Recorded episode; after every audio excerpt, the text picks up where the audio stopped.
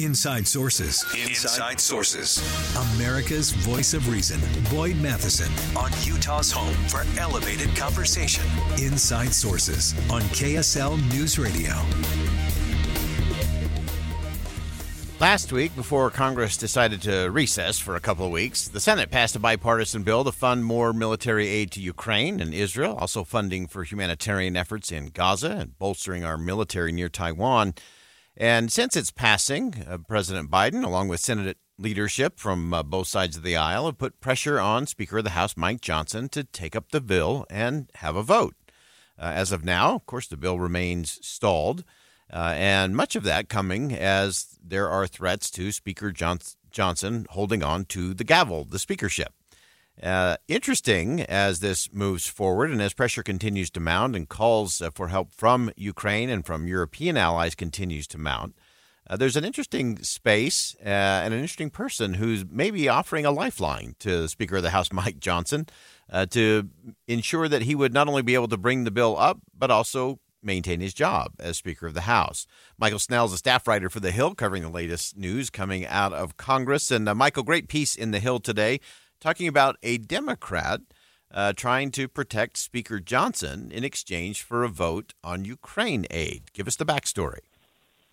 Hey, yeah, thanks for having me. So the Democrat moderate that we're talking about here is Congressman uh, Josh Gottheimer. He's a Democrat from uh, New Jersey. And essentially, what he has here is a proposal to change the rules, the House rules, for motion to vacate to increase the threshold needed to force a vote on ousting the Speaker, increasing that from one member, which it currently is, to essentially a sense of the conference or caucus. It would need at least a majority support from the conference or caucus or backing from uh, leadership of the conference or caucus. Uh, so, so Gottheimer is proposing now rules change, but if and only if, and this is the key part, if Johnson uh, agrees to hold a vote on the Senate foreign aid package, which passed last week with wide bipartisan support, 70 members voting in support there, or putting a foreign aid package that is similar to that Senate aid bill on the floor for a vote. Now, as you laid out in the introduction, foreign aid, particularly Ukraine aid, has been a really thorny issue for Speaker Johnson as a growing number of Republicans become opposed to additional aid for Kiev, uh, as we see some conservatives, specifically Congresswoman Marjorie Taylor Greene, uh, Johnson that she will trigger a vote on ousting him if he puts Ukraine aid on the floor. So this is one escape hatch from Gottheimer, whether or not it's something Johnson would agree to, A, and B, whether or not it's something that could get enough support in the House to make that rules change.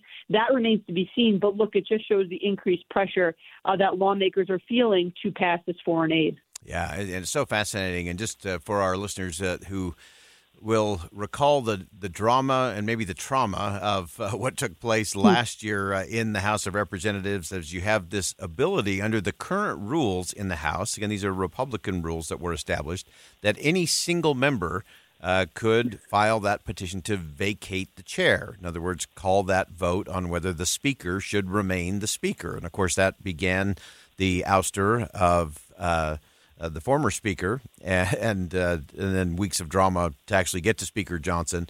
So that's an interesting thing in terms of this would, uh, I think, if I'm right, Mychael, I think you pointed this out in your piece that this would actually take the rules back to the way they were uh, under former Speaker of the House, Nancy Pelosi.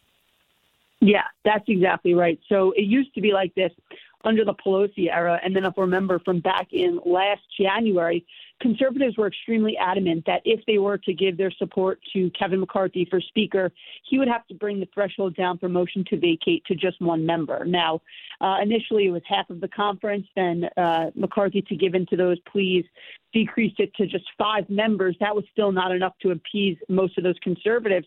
So he brought that threshold down to one, and that ultimately allowed him to clinch the gavel after 15 ballots in January.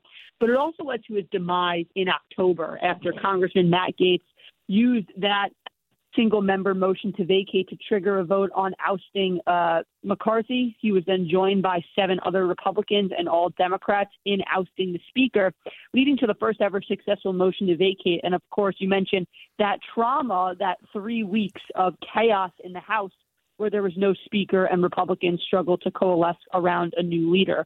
Uh, so now Gottheimer is looking to, in a, in a sign of good faith, put this resolution, uh, propose this resolution to increase the threshold for a motion to vacate. But again, he's only going to do that if he gets a vote on this foreign aid package. And as laid out before, that's a really tricky question that's been facing Johnson all speakership. Yeah, no question about that. And as you look at uh, at Gottheimer's resolution, clearly he's a he's a moderate Democrat. Does does he have, or do you sense that he has the backing of the majority of his own party there in the House? Obviously, it's a very narrowly divided House right now. How are the rest of the House Democrats responding to this proposal to say, "Hey, we'll we'll protect the speakership as long as we can get a vote"? uh, on this uh, this aid package? Yeah, that's the key question here, and we still don't have a sense of how others feel about this. There has not been much reporting on this resolution, other from a few outlets, and there hasn't been much commentary about it from lawmakers. The expectation is that Democrats would follow the lead of Minority Leader Hakeem Jeffries, the Democratic leader, which has been the case for previous big decisions, which we saw on whether it be funding bills, whether it be that October motion to vacate against McCarthy. Jeffries has really made the decision here and has had the full support of his caucus. So if this resolution were to come to the floor for a vote, the expectation is that uh, Jeffries would make a decision with his leadership team and that members of the caucus would then follow suit. Uh, fascinating stuff. Uh, intrigue, as always. Uh, Mychael Schnell is the uh, staff writer for The Hill, covering the latest news coming out of Congress. You can also see Mychael on NewsNation from time to time. We enjoy that commentary as well. Uh, Mychael, thanks so much for joining us. Great perspective. Yeah, thanks for having me.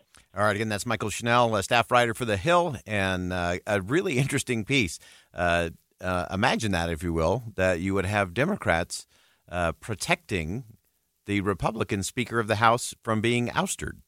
Uh, that's a that's a think again moment, I think, on a uh, on a day like today. Uh, but it could happen. Uh, it'll be interesting to see how this progresses. Again, this is coming from a moderate uh, Democrat. Will the rest of the Democrats be on board with that as a strategy? I think as the pressure continues to mount, especially following the death of Russian opposition leader Alexei Navalny, uh, I think the, the pressure for that aid to Ukraine in particular is going to continue to mount. Uh, and so, what will happen there? Will Speaker Johnson uh, put the package that was passed by the Senate on the floor as is? Uh, will Speaker Johnson try to break it apart and maybe put on just the Ukraine uh, aid package or just Israel or just the uh, that for Gaza? Uh, and have separate votes for each of those. That could be an interesting path to actually getting something done as well. So, all of those are things that we're going to continue to watch and play. Of course, uh, it's not happening uh, in our nation's capital today uh, because they are on recess. Uh, they are not in town. Uh, since the Senate passed the bill, everybody has vacated not the chair, but vacated the building. Uh, and gone back to their districts. And so uh, when they get back in session, uh, this is going to be a big front and center issue. And the question will be what does Speaker Johnson do? We'll continue to track it and watch it. We'll step aside for a quick break. More inside sources coming up next. Stick around.